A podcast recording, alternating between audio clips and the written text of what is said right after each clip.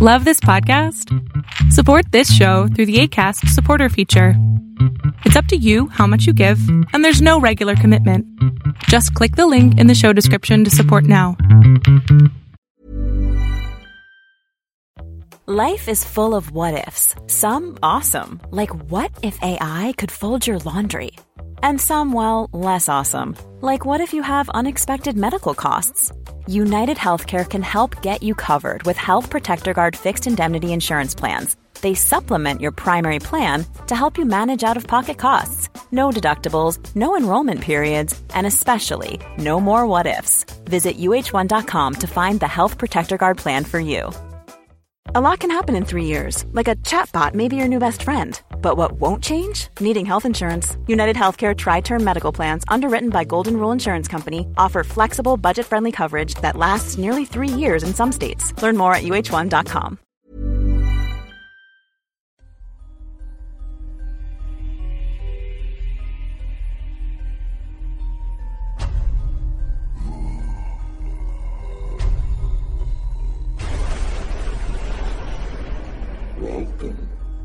Tales to Terrify.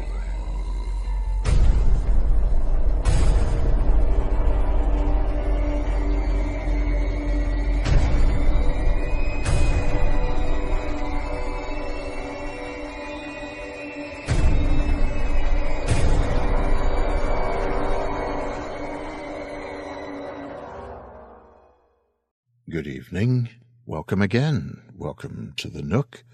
Welcome to Tales to Terrify, to a cool, conditioned spot out of the mug and awfulness of spring weather here in Chicago. Go grab something that amuses you and settle down. Go curl up in the shadow with a friend. Ah, you noticed. Yes, there's new art on the wall.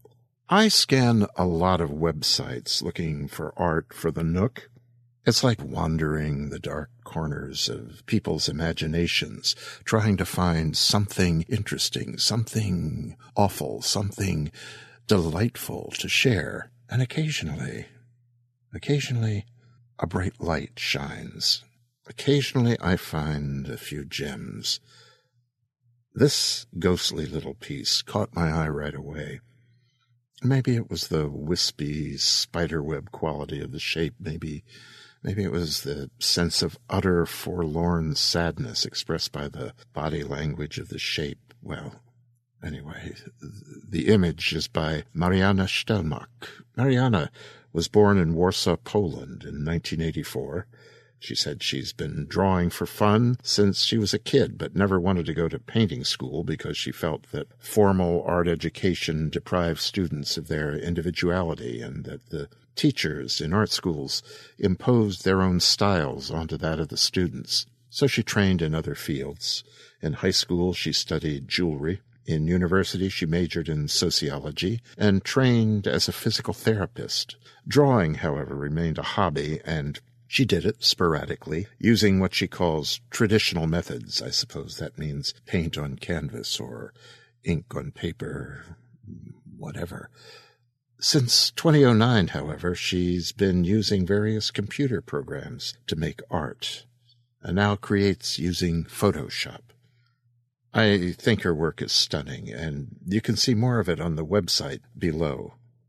Oh, before we go much further, I have something of an outside message for you. Uh, this is from a friend of the Nook, a friend of Tales to Terrify, a friend of the Starship Sofa, and, well, just a friend, a friend of the world of fiction writing and story podcasting in general.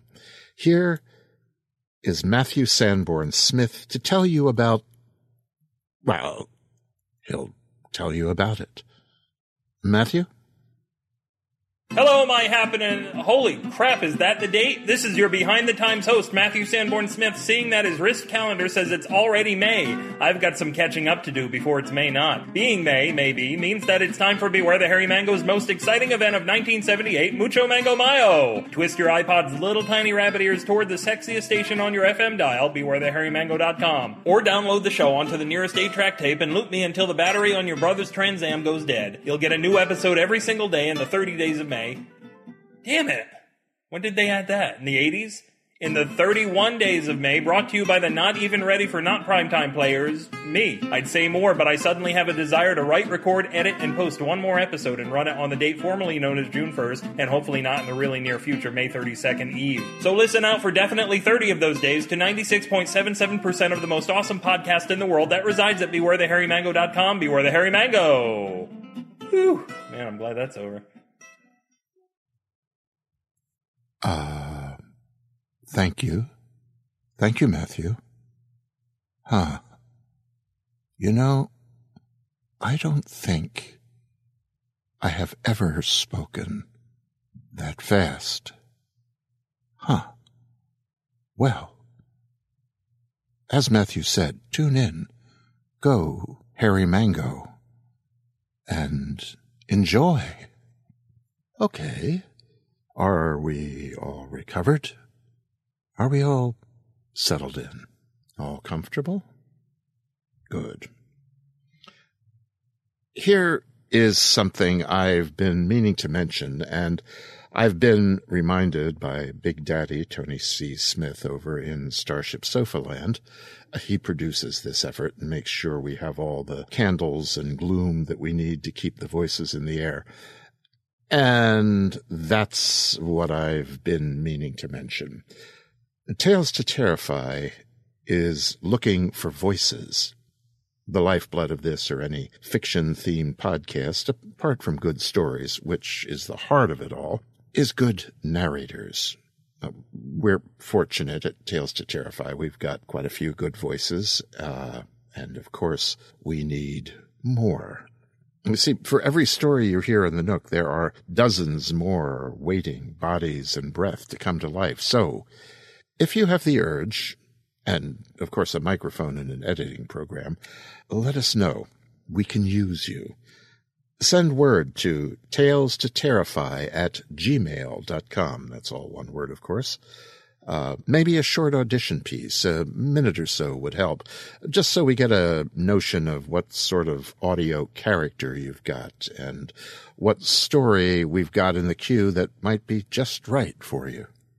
Oh, by the way, yes, we always look for stories too. Uh, same address, standard submission formats. Uh, we like everything from flash fiction up to about 7,000 words. We'll also consider longer tales that can be broken into episodes and maybe cast in two or three weekly segments, but we'll talk about all that.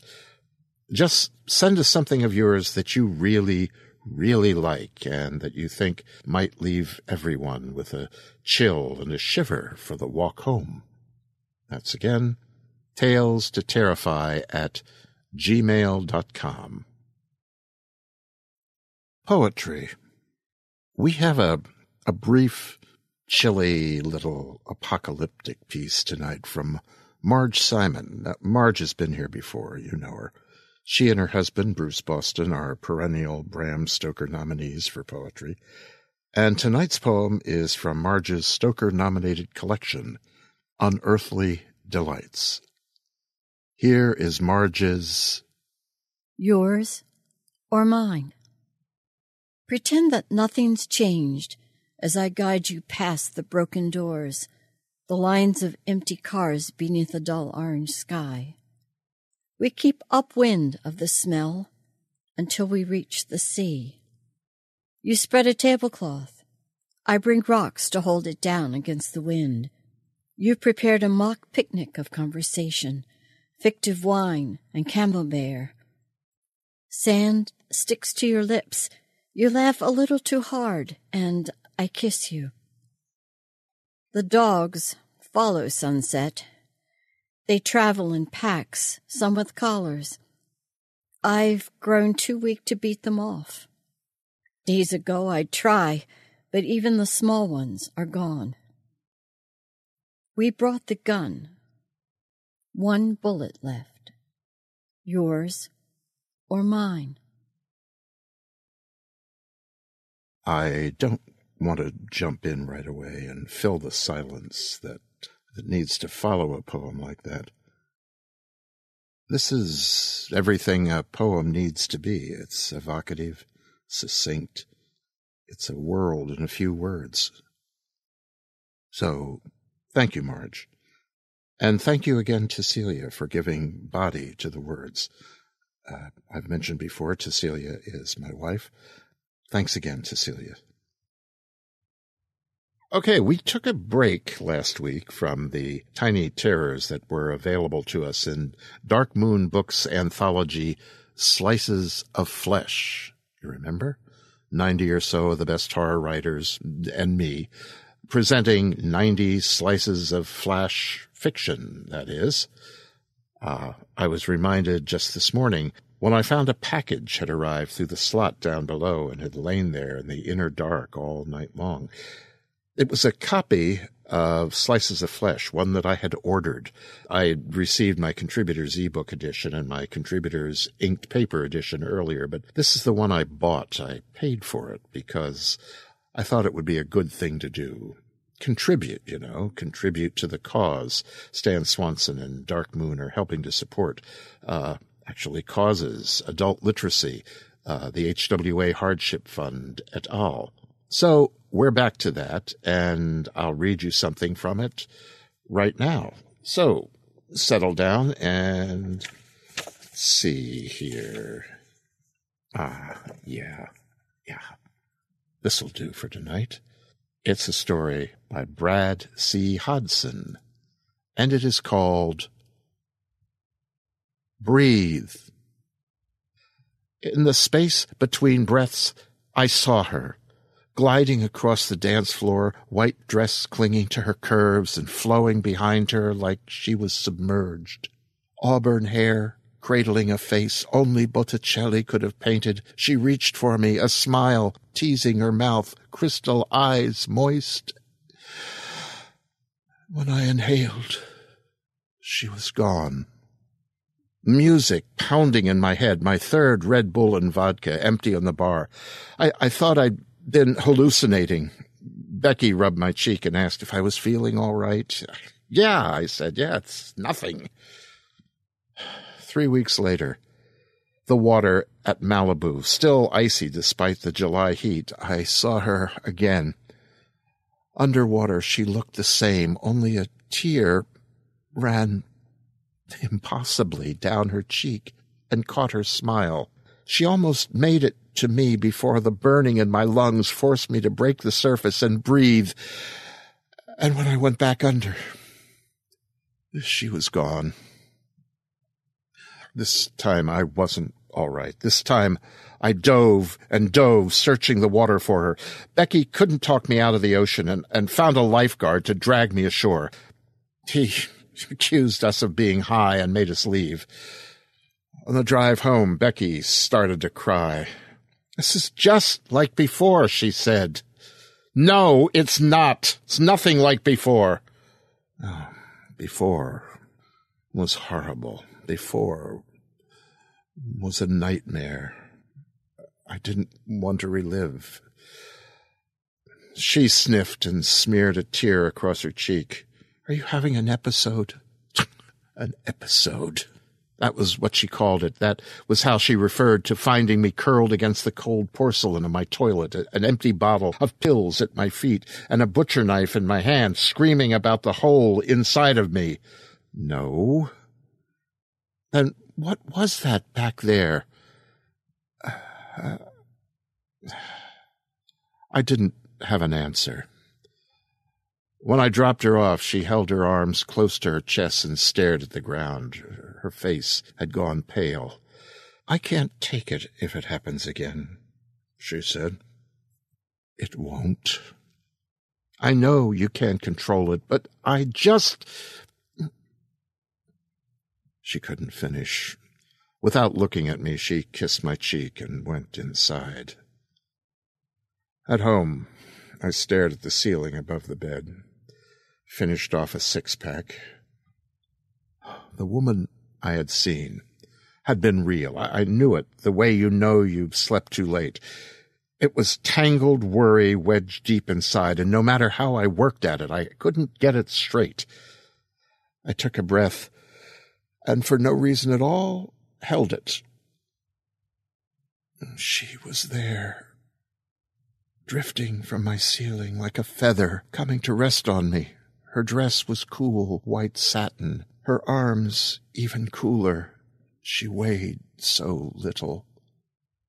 The tear rolled from her lips to crash hot and salty onto my own. Her eyes took mine, and I couldn't look away. Her hands caressed my face, and the feel of her against me, of her hair falling around my face, and her thighs pressed against my hips, made me whole. Whoever she was, she knew I had been broken, was perhaps broken like me, and we fit together like two statues carved from the same piece of marble. She smelled of lilies and fresh flowing water, smelled of spring, and before I could take a breath to speak, her mouth found mine. Her fingers tangled in my hair, her body melting into me, and I could think of nothing but being with her. When she pulled away, I took a breath. She was gone. For the next Five nights I lay in bed, holding my breath until my chest ached and my vision blurred, willing her to return. Mm, every night she was there, her mouth instantly on mine, her legs alongside me, our fingers intertwined. Becky stopped calling after the fourth night of not answering the phone.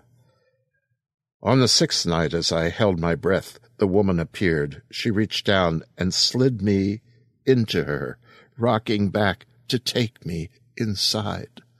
I gasped, and she was gone.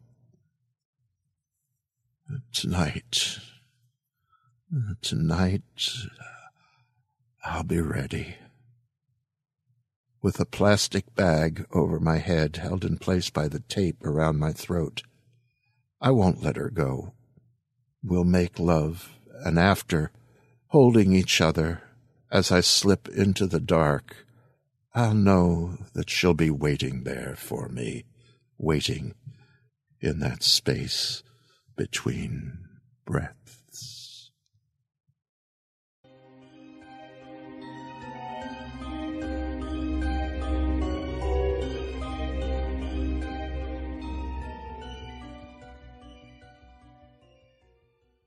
Brad C. Hodson is a writer living in Los Angeles. He's got a story that I can barely pronounce, even though I am part Italian myself. It is called E Donna Iolo. It's in John Skipp's Werewolves and Shapeshifters Encounters with the Beast Within, which also features stories by Neil Gaiman, George R. R. Martin, Charlaine Harris, Joe R. Lansdale, H.P. Lovecraft, many others. For more information, check out www.brad-hodson.com, where you can also find out more about his feature film, the horror comedy George's Intervention. You see, George is a zombie and George's friends are intervening to convince George to stop eating people and to enter zombie rehab. Needless to say, things don't go quite as planned.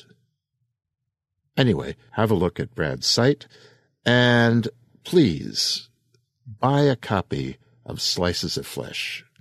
You'll enjoy it and it'll help.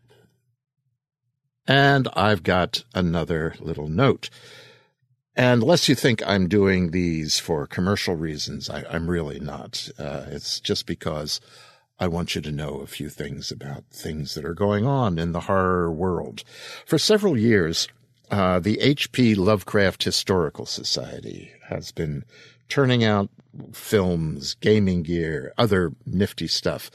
And through their audio wing, the Dark Adventure Radio Theater, they do some truly lovingly recreated old time radio dramas based on, of course, H.P. Lovecraft tales.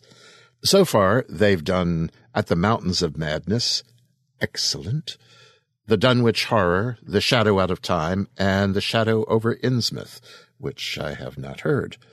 And I guess now that their most recent feature film, The Whisper in Darkness, which we talked about a few weeks ago, is out, Sean Branney, the adapter, director, and public face of the HPLHS, has announced the next story for the Dark Adventure Radio Theater. It will be, hold your breaths, The Case of Charles Dexter Ward.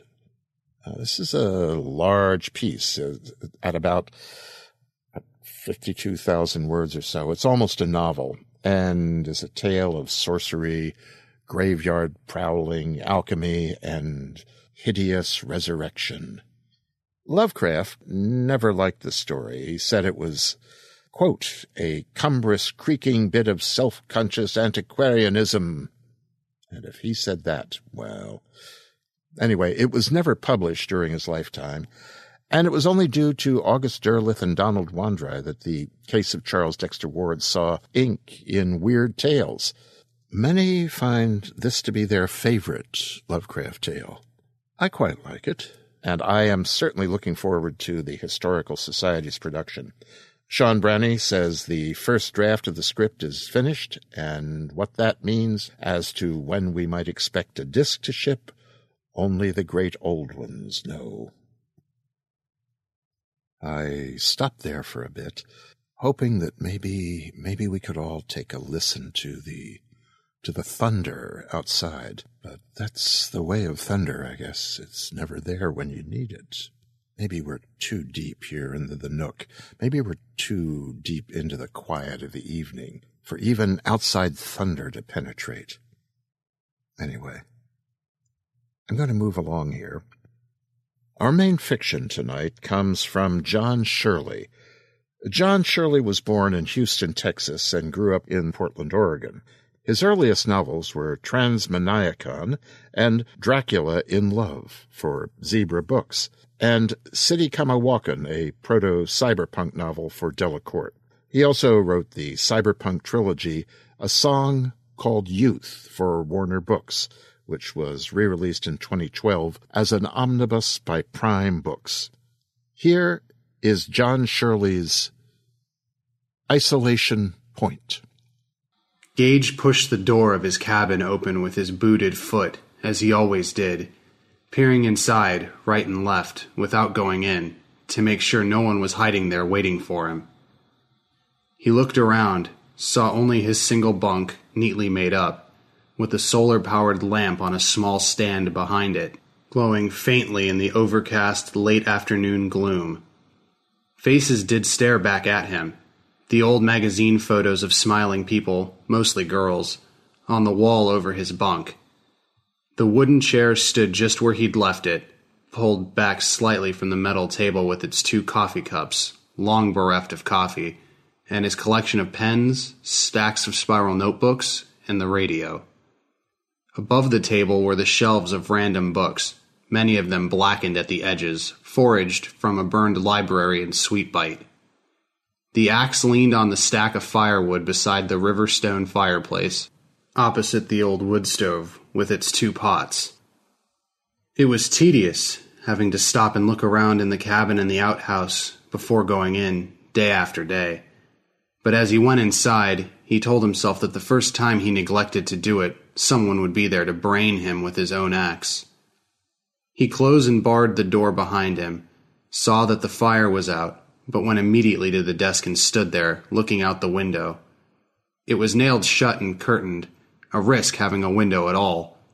But he could see the light was dimming, the clouds shrugging together for rain. The charge on the lamp was low, so he plugged it into the socket that connected to the solar collection panel on the roof, and the lamp's charge meter bobbed to near full. He dialed up the light and looked at the radio, but decided not to try it.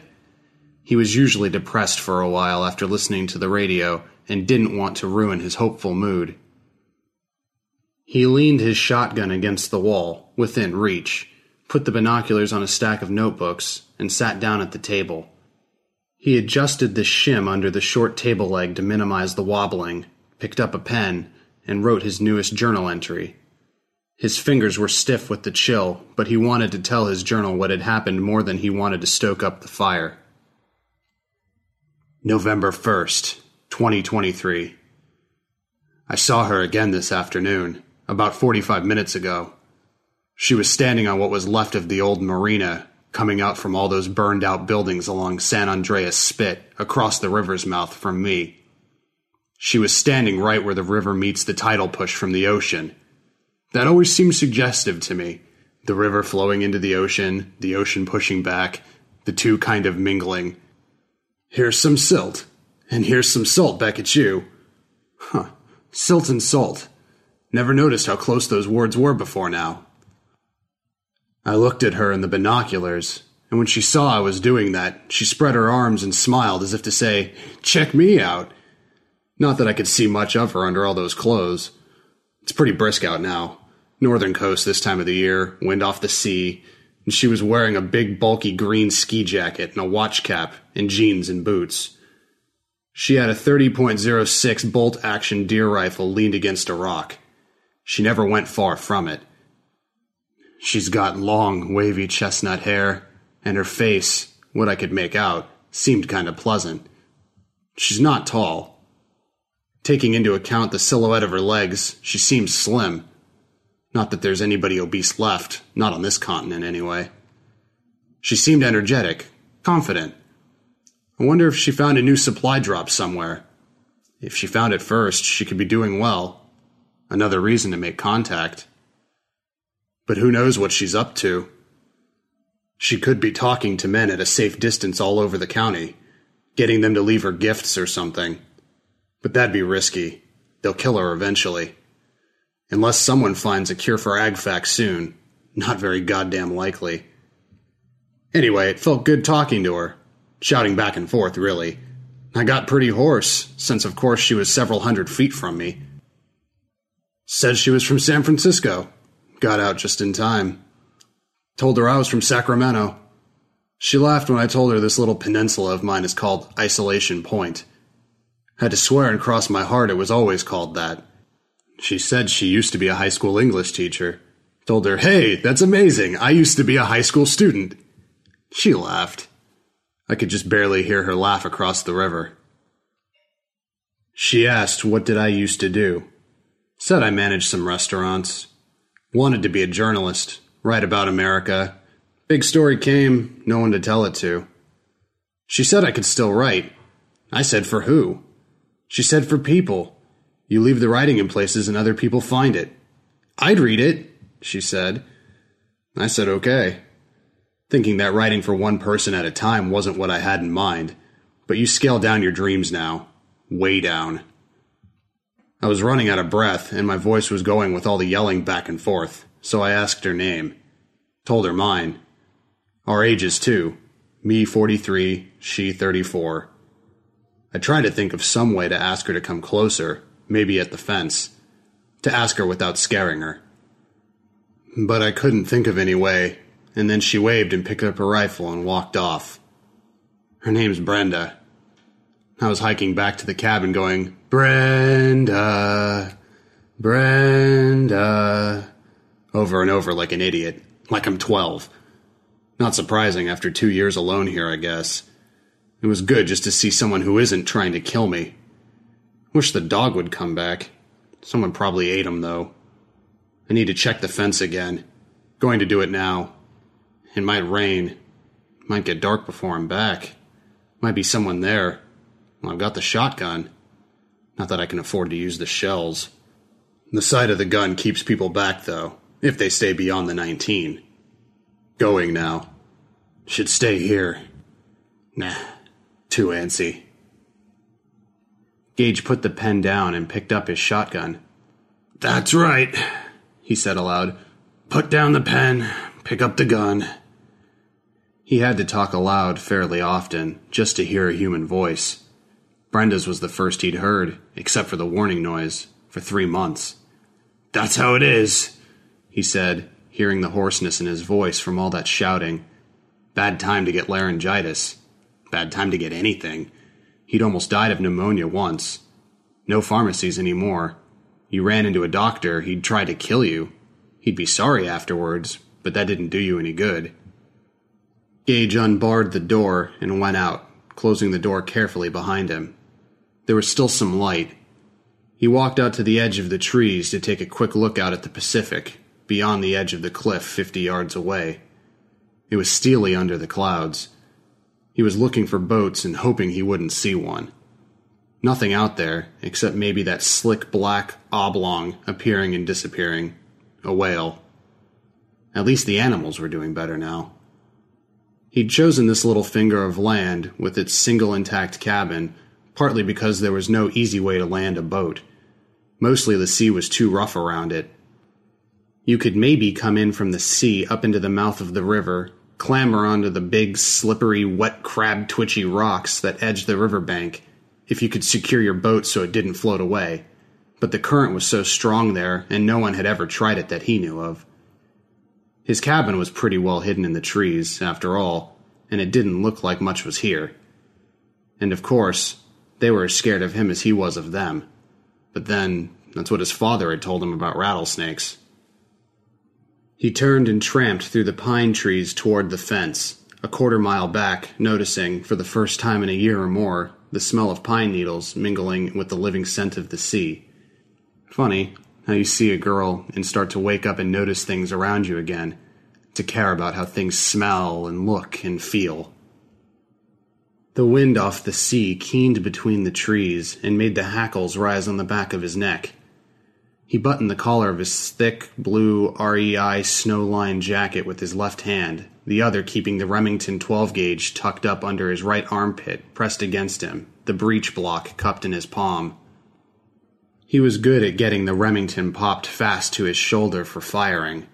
So far, nobody had noticed what a lame shot he was. The two guys he'd killed since coming to the area, killed four months apart, had both got in at close to point blank range. That was the AgFac for you. If people sniped at you, it was out of desperation, not because of the AgFac. He felt the wind tugging at his streaked beard, his long sandy hair. I must be getting pretty shaggy, he said to a red squirrel, looking beadily down from a low branch. But the only thing I've got left to cut it with is a knife, and it's so dull. I'm down to my last cake of soap. Half a cake, really. For two years, cognizant that no one on the continent was making soap anymore, he'd only washed when he could no longer bear his own smell. The squirrel clicked its claws up the tree, looking for a place to curl up out of the wind, and Gage continued, five minutes later cutting the old deer path he took to the fence. Another ten minutes, and he was there. A 25 foot hurricane fence with anti personnel wire across the top in a Y frame.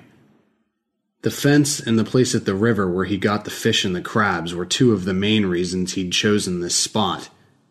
There was no gate in the fence, They'd used a chopper landing pad of cracked asphalt near the edge of the cliff on the south side of the cape. There'd been some kind of military satellite monitoring station here once, and the fence, he figured, had been put up to keep people away from it. It kept bears and wolves out, too. The post building had crumbled into the sea after a bad storm. You could still see the satellite. Here's a cool fact a crocodile can't stick out its tongue. Another cool fact you can get short term health insurance for a month or just under a year in some states. United Healthcare short term insurance plans are designed for people who are between jobs, coming off their parents' plan, or turning a side hustle into a full time gig. Underwritten by Golden Rule Insurance Company, they offer flexible, budget friendly coverage with access to a nationwide network of doctors and hospitals. Get more cool facts about United Healthcare short term plans at uhone.com. I'm Sandra, and I'm just the professional your small business was looking for. But you didn't hire me because you didn't use LinkedIn jobs. LinkedIn has professionals you can't find anywhere else, including those who aren't actively looking for a new job but might be open to the perfect role, like me. In a given month, over 70% of LinkedIn users don't visit other leading job sites. So if you're not looking on LinkedIn, you'll miss out on great candidates like Sandra. Start hiring professionals like a professional. Post your free job on linkedin.com slash people today. Quality sleep is essential. That's why the Sleep Number smart bed is designed for your ever-evolving sleep needs. Need a bed that's firmer or softer on either side? Helps you sleep at a comfortable temperature? Sleep Number smart beds let you individualize your comfort so you sleep better together. JD Power ranks Sleep Number number 1 in customer satisfaction with mattresses purchased in-store. And now, save 50% on the Sleep Number limited edition Smart Bed for a limited time. For JD Power 2023 award information, visit jdpower.com/awards. Only at a Sleep Number store or sleepnumber.com. Dish sticking up out of the water at low tide, all rusty. The cabin was all that was left. There was forage, if you knew where to look. There was river water to filter. There was a way he knew to get around the fence, underneath its southern end, when he was willing to try his luck checking the crossroads at Sweet Bite Point for supply drops. But he hadn't been down to the crossroads in seven months. Previous time, someone had almost gotten him, so he stayed out here as long as he could. It was a great spot to survive in, if you wanted to survive. He'd almost stopped wanting to. The fence looked perfectly upright, unbreached, so far as he could see from here, no more rusted than last time. Of course, a determined man could get over it or around it, if you didn't mind clambering over a sheer drop, but it was rare for anyone to come out onto the cape. There weren't many left to come. He walked along the fence a ways south, wondering what brought him here. He had a sort of instinct, especially sharp post agfac, that kept him alive and usually it had its reasons for things.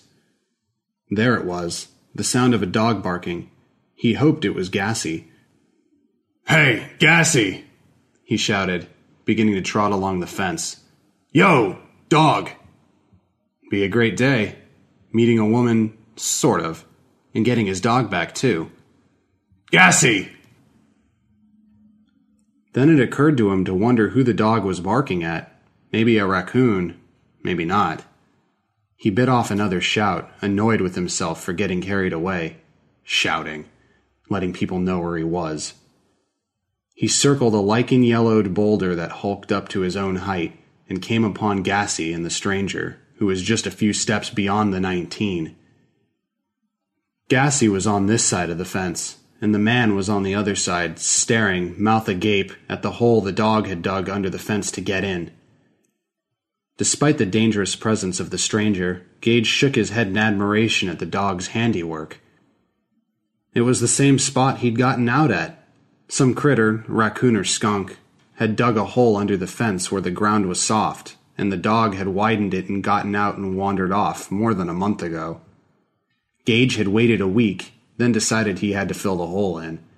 Here he was, gassy, his ribs sticking out, limping a little, but scarcely the worse for wear a brown speckled, tongue drooping mix of a pit bull with his wedge shaped head and some other breed Gage had never been sure of. The stranger, a gawky, emaciated man in the tatters of an army uniform who'd let his hair fall into accidental dreadlocks, googled stupidly at the hole, then jerked his head up as Gage approached the dog. Gage reckoned the stranger, carrying an altered axe handle at 21 paces away, with the fence between them. Not at the 19 yet. Everyone alive on this continent was good at judging distances instantly. 19 paces for most people was the AgFac warning distance. It was possible to remain this side of psychotic, like this side of the fence, beyond 19 paces from another human being. 19 paces or less, you'd go for them with everything you had to kill them, and they'd go at you just the same. Which was why most people in North America had died over the past few years. A couple of phases from one of the first and last newspaper articles came to his mind.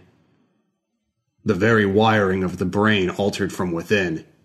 That portion of the brain so different victims become another species. You're outside the margin, dude, Gage said. You can still back up. He knew he should probably kill the guy whether he backed up or not, on general principle. For one thing, the guy was probably planning to kill and eat his dog. For another, now that the son of a bitch knew there was someone camped on the other side of the fence, he'd come over to forage and kill. Or rather, to kill and forage. But you clung to what dignity you could. Gage did, anyway. Killing people when you didn't absolutely have to lacked dignity, in Gage's view. Don't come no closer, the man said. He hefted the axe handle warningly. It was missing its axe blade, but he'd found a stiff blade from a kitchen knife somewhere and he'd pushed it into a crack at one end of the handle and wrapped it in place with black electric tape. You were a soldier, Gage observed. Where's your weapon? Oh, I got it, real close, the man said. After thinking laboriously a moment, he said, My partner's got it trained on your ass right now. Gage laughed. No one's got a partner. I saw some people try it before I came here, watched from a roof for two days. They tried partnering by staying 20 feet away from each other, but eventually they would fuck that up, get too close, and you know what happened. Every time. You haven't got a partner, or a gun. The man shrugged. He wasn't going to waste his breath on any more lies. He looked at the dog, licking his lips. Finally, he said, you knock that dog in the head, push it where I can get it, and I'll go away for good. That dog's worth ten like you, Gage said. He made up his mind. It'd be pretty ironic if the AgFac had worn off finally, and he and Brenda were staying out of reach for no reason. Of course, there was no reason to think it ever wore off. But everyone, as far as he knew, hoped it would eventually. They didn't know what caused it exactly. There were lots of theories, so maybe it wore off as mysteriously as it came.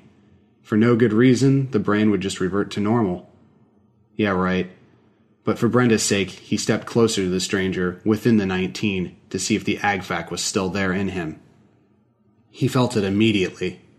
The clutching up feeling, the hot geysering from the back of his skull, the heat spreading to his face, his arms, the tightening of his hands, his jaws, the background humming, the tight focus on his enemy, and the change in the way things look, going almost colorless. Not black and white, but sickly sepia and gray, with shadows all deep and inky. Since Gage had come within the 19, the stranger was seized by the AgFac too, and his face went beet red, the veins at his temples popping up. As if propelled from behind, he came rushing at Gage, stopped only by the fence, hammering at the chain links with his axe handle, making that ee sound in the back of his throat they all made. The sound Gage might have been making himself. He could never tell somehow. Hammering the axe handle to splinters as Gage shoved the barrel of the shotgun through a fence link and pulled the trigger at point blank range. The stranger fell away, gasping and dying. The AgFac ebbed. Color seeped back into the world. Gage heard the dog barking and saw it start for the hole in the fence, wanting to get at the stranger's body. No, Gassy, Gage said, feeling tired and empty and half dead himself. He grabbed the dog by its short tail, pulled it back before it was quite through the hole. It snarled at him, but let him do it.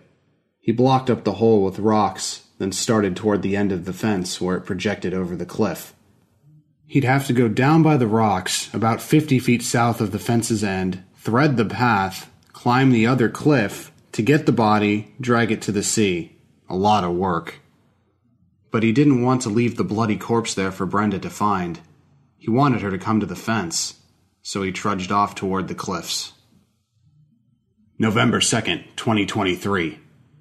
My face hurts from scraping at it with that knife. Used up a lot of soap in place of shaving cream. Hope the contusions go down before she sees me up close. Not too close, of course. Will she come? She'd be foolish to come. She doesn't know me. She can see the fence from across the river, but she doesn't know if it'll keep her safe from me. I might have a gate for all she knows. She's never been out to the point. She says she's coming. We agreed on high noon. She's got a longer range weapon than me. She doesn't seem stupid. She'll be smart about it. She'll get close enough to take stock of the situation, with that gun right up against her shoulder, but not so close that I could rush her. I think she does understand that outside the AgFac, I'm not some thug, some rapist. But she may decide not to take the chance. Or someone may kill her before she gets here.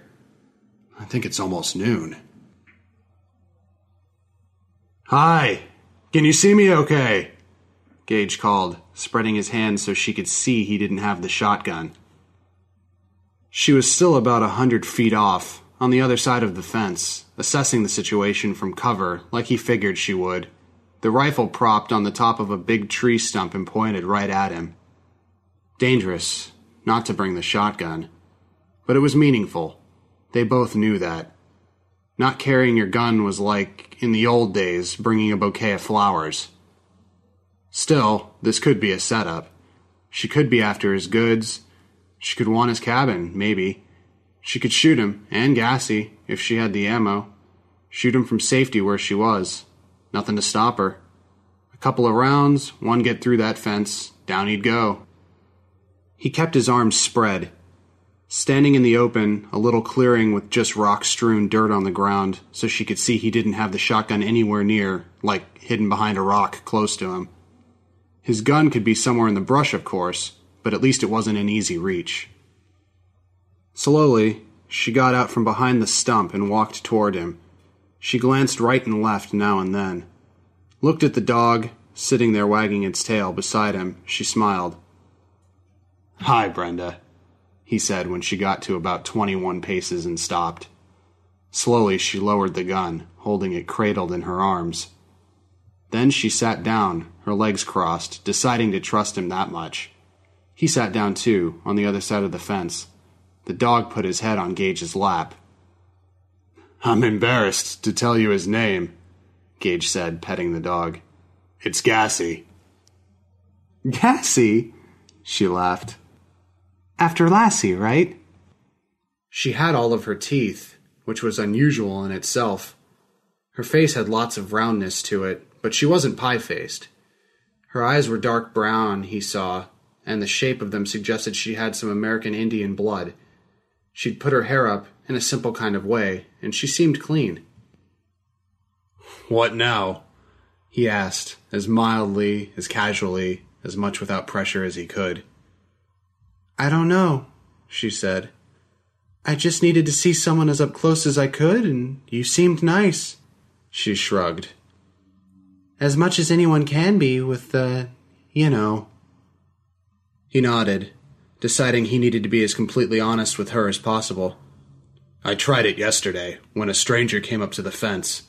I deliberately stepped closer just to see. I always hope it might go away sometime. I've never heard of it going away. No. Reports on the radio say it never has for anyone.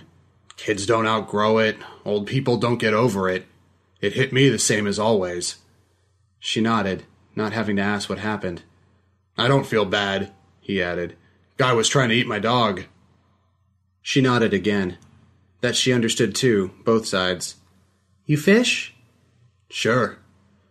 They talked a long time about practical things like that.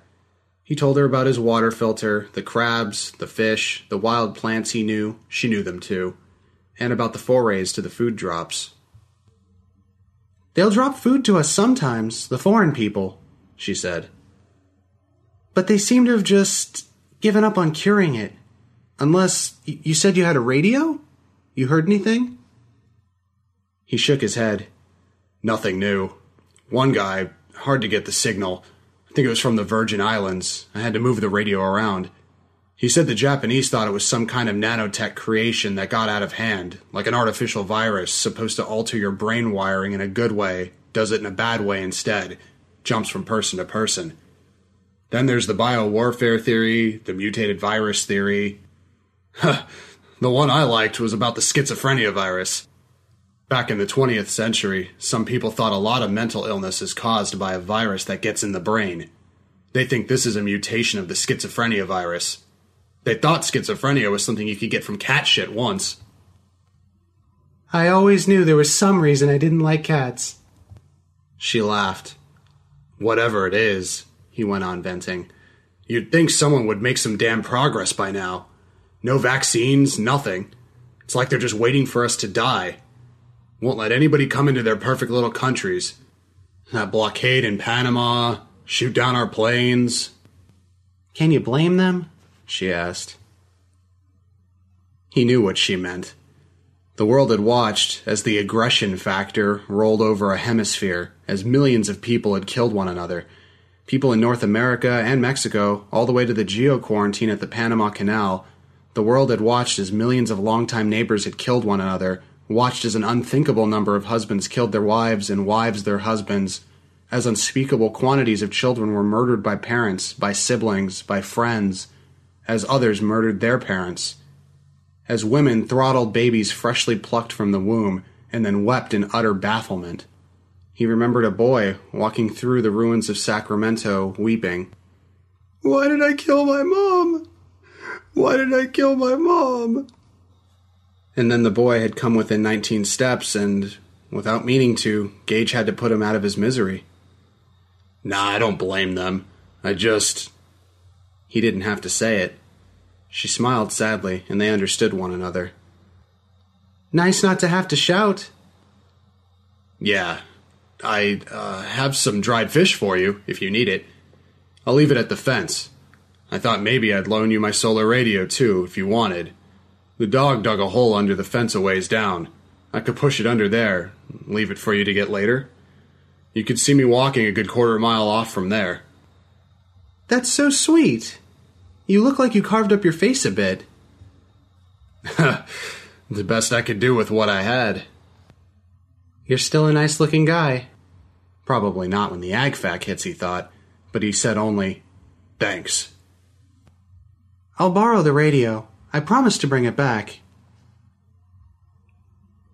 November 6th, 2023. I've seen her every day but yesterday. I was really worried yesterday when she didn't come, but she had to duck a guy who'd gotten wind of her. He was stalking her. She finally managed to lure him up to a hill she knew real well, and she shot him from cover. Smart, cool headed girl. I'm crazy about her. Of course, I can't get within 19 steps of her, but still crazy about her.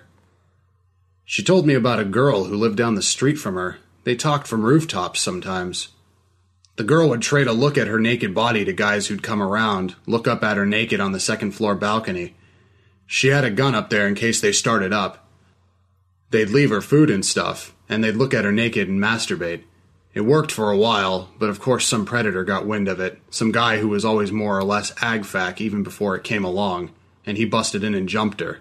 Killed her, of course, the agfac won't be denied, but I figure her body was still warm afterwards. Lots of bodies get raped now. Why did Brenda tell me this story? Maybe suggesting we trusted each other enough to get naked, if only from a distance? I'm too embarrassed to masturbate, even if she's doing it too. That desperate I'm not. I wrote her some poetry I'm going to leave for her. She might blow me off for good after she reads it, if she's got any taste. Feels like it might snow, Brenda said, hugging herself against the morning mist, the occasional gusts of cold wind. Kinda cold.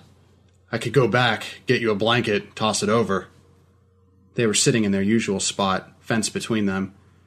Oh, it'd probably get stuck on the wire, she said. I could send Gassy over again to keep you warm. Last time he came over, he humped my leg. He did? I didn't see that. He was only momentarily tempted to say, I don't blame him.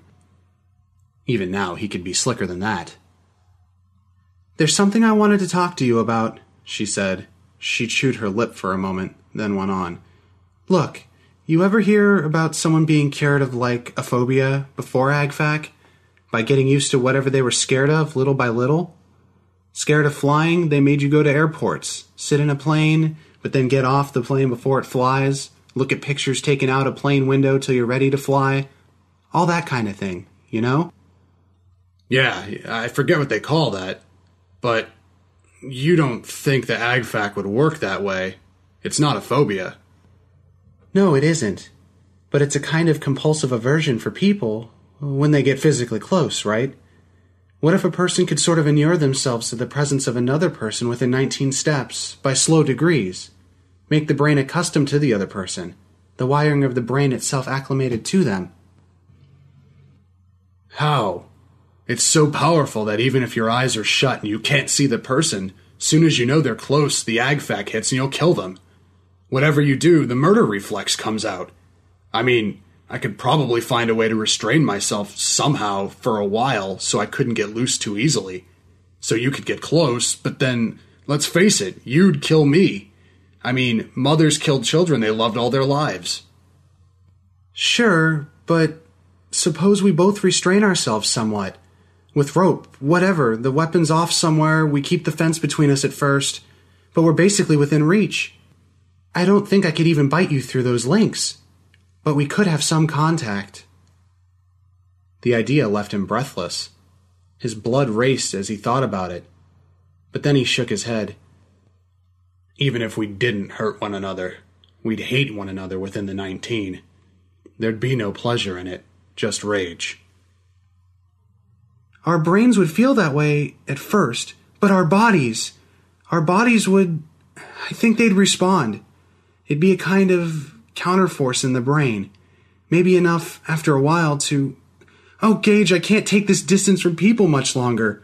I'm, I've got skin hunger. It's bad. I have to try something. Hey, me too. And I really, really like you. I'd have liked you before all this stuff, I swear it. But even if we couldn't hurt each other, how would the encounter ever end? We'd be smashing at each other through the fence. That's the risk. There has to be some risk. There always was some risk. But Gage, I want to try. I think that if I'm starting to hurt myself against the fence, I'll finally manage to back off and the agfac will go away. Then we can try again. We can inure. We can accustom. We can acclimate. Maybe you'll stop seeing me as the other. Maybe I'll be like an extension of you after a while, so the agfac won't come anymore, at least when it's me. You mean you want to get naked on either side of the fence? Yeah, well, I'll keep my coat on and some boots. Won't look too elegant, but I'm burning to touch you. I want to love you. I want you to love me. She started to cry. Finally, he said yes. November 11th, 2023. The weather cleared up some, and partly naked we tried it. We each had our guns put away out of reach but where the other could see it. She had some rope, left some for me. She'd pushed it through the mesh, inch by inch, while she was waiting for me. We took turns, measuring it out carefully. The rope went from a tree behind me to the fence, just enough so I could press against it, but restraining me so I couldn't start to climb over it easily. My arms were tied to my sides. That was tricky. Had to work with our teeth, use a fork in a tree to pull a knot taut, stuff like that. Laughing a lot back and forth as we worked out how to do it, all alone, each on their side of the fence. Of course, we knew it was still possible to get out of the rope, but it would take some time, and the other could get away or get their gun. We thought maybe we'd be too frenzied with kill lust, or the other kind, to really work out how to attack the other person with all that stuff in the way. The AgFac isn't about thinking or planning, God knows. I used up the last of my soap getting ready for this. She'd cleaned herself up too. We came close, the fence between us, the rope restraining us. The AgFac hit, and there was no remembering how we said we'd loved each other, there was no remembering how we wanted to trust. He tried to snap at her nose through the mesh, envisioned tearing it off with his teeth, but he couldn't reach her. She tried to bite into his chin, couldn't reach it. But their skin touched, through the links, and he did get a hard on under the rope. It was roped to his belly, no way was it going to be free to go through that fence. She'd bite it off for sure. They writhed and snapped and snarled, and then she managed to back away. Still, I swear, something did get through the AgFac. Some other feeling. It really did get through. Just enough. We both got bloody on the fence, but we're going to try it again. We have a plan. A way to try it in the cabin. His heart was slamming in his chest, so loud he could hear it in the quiet of the cabin. He just lay there on his bunk, listening to his heart thudding, trying the ropes, hoping the self restraint system he'd worked up was going to hold him long enough. He could get out of the ropes afterwards, but it'd take time. The dog was tied up in the woods. He was ready for her to come. Maybe she wouldn't show up. He'd lie here like an idiot, and some son of a bitch would climb over the fence and find him here before he got loose, and he'd be helpless, then dead. Big risk, trying it in the cabin this way. Risk from her, too. She said she was getting some control over the AgFac, but how long would it last in close proximity? He knew he couldn't bear it if he killed her. If she killed him, well, it wouldn't matter. The door opened and he looked up and saw her there, inside the 19, almost naked. Her hands were all muffled, tied together and smothered in big, thick homemade boxing gloves, and her mouth was gagged. She gagged herself to try and keep her from biting him. The color drained from the room. The ee was building up in the back of his throat, was trying to get out of her, too. He could see her struggling to keep it back. But the other thing, the distance from the agfac that they'd worked on, built up through the fence, that was there, too. He was able to look at her, like a man close to the sheet of flames in a forest fire, feeling the heat painfully, but not quite so close he was burned yet. She waited there for a moment, looking at his ropes. Then she started toward him. He tried to hold on to the memory of her touch through the fence, the desire he felt for her, but the agfac rose up. He writhed against the ropes. She rushed him, her face reddening with agfac, leaped on him, straddled him. It was funny how the two feelings were right there, so close, so distinct. Kill, love. Almost intertwined, but not combined. Like alternating. I just kept trying to drag my mind back to the love feeling. I looked in her eyes, saw her doing the same thing. Whole moments of close, intimate sanity, each one of those moments, impossible to explain how precious they were. Impossible. The agfac was still there, but somehow, for a few moments, they were in a kind of blessed state of betweenness. She was there, so close, her breath on his cheek, the feeling of her closeness like a hot meal after a week of hunger. Something in him, something that went to sleep during the aggression factor, quivered awake and brought color back to the room. Their eyes locked. Hers cleared. She stopped shaking. She stopped pounding at him and slipped him into her, pumped her hips, working the gag out of her mouth, chewing the gloves off of her hands so she could touch him. There was intimacy. After so much privation, there was a rapid mutual orgasm. Then he drew away from her instinctively as he came, and the agfac returned, and he started thrashing against the ropes, trying to kill her, and her own aggression broke free in response, and she started clawing at his eyes, snapping at his throat. She bit hard. She tore. His blood began to flow. Some of his rope gave way. Enough. He seized her by the throat and, just to get her hands from his eyes, threw her off of him to the floor. He tore loose as she scrambled to her feet, turned snarling to face him. He reached out with one hand, scooped up the chair, and threw it at her. It felt as light as cardboard to him in that moment. It struck her on the side of the head as she fell backwards, crying out. He still had ropes around his ankles and jerked them loose, looking for another weapon to kill her with. Stunned, confused, she crawled to the door. She turned and stared dazedly at him.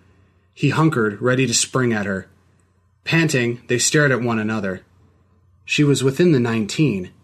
He wanted to kill her. But a second passed, and he didn't spring. Neither did she. The betweenness was in her eyes, but it wouldn't last. Not now. Run! he managed huskily. But she hesitated, and then the moment passed. February 2nd, 2024. I've met someone else. Her name is Elise. Pretty soon I'm going to tell her about the fence and the process. I'm going to try again. I have to try again. There was that one second when I was free and I didn't attack. Seeing the humanness in her eyes too for a moment, it gave me hope. That one second could telescope out to a lifetime of forbearance. Someday I'll get control of it, and then I can be honest with Elise and show her Brenda's grave.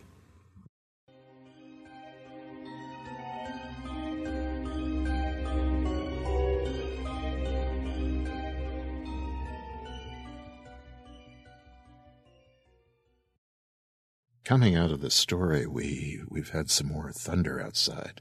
Just take a listen.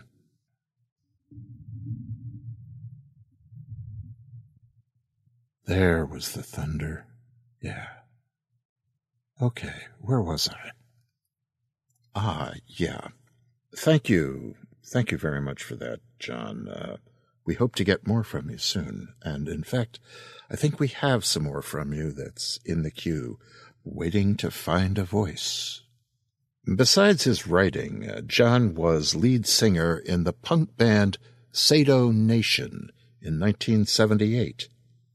And while living in New York City and Paris, France in the 1980s, he was in the post punk funk rock band Obsession, and I'll never get to say that again, and later in the band The Panther Moderns. He's written 18 song lyrics recorded by Blue Oyster Cult. John currently lives in the San Francisco Bay Area with his wife, Michelina. They have three sons, twins, Byron and Perry, now 27, and Julian, a Bay Area based underground rapper and recording artist. Narration on Isolation Point was by an old Tales to Terrify hand, or maybe I should say by an old Tales to Terrify throat, Joe Sammarco. You might remember Joe. He joined us a few weeks ago to narrate Barbara Barnett Stewart's Sins of the Living. Joe is from Los Angeles, but now lives in deepest, darkest Pennsylvania doing things for Verizon Wireless. He says he's an aspiring voice actor and is focused on getting into animation and gaming. I've always been a proud geek, he says, and he has a soft spot in his heart for fantasy and science fiction. Well, thanks for your work here, Joe, and we'd love to aid your aspirations and have you back. Well, that's it for the evening. Oh, listen. Ah, quiet. The rain's finished, the thunder's stopped. You shouldn't have much trouble making it home before it starts again. Oh, oh. Ah, lightning. Probably just a visual echo, yes? Heat lightning. Well, scoot along. You'll make it. Climb your stairs, dry yourself, climb into bed, Switch off the light and watch the lightning play across your ceiling. And, yes, breathe. And, for goodness sake, have pleasant dreams. Hmm?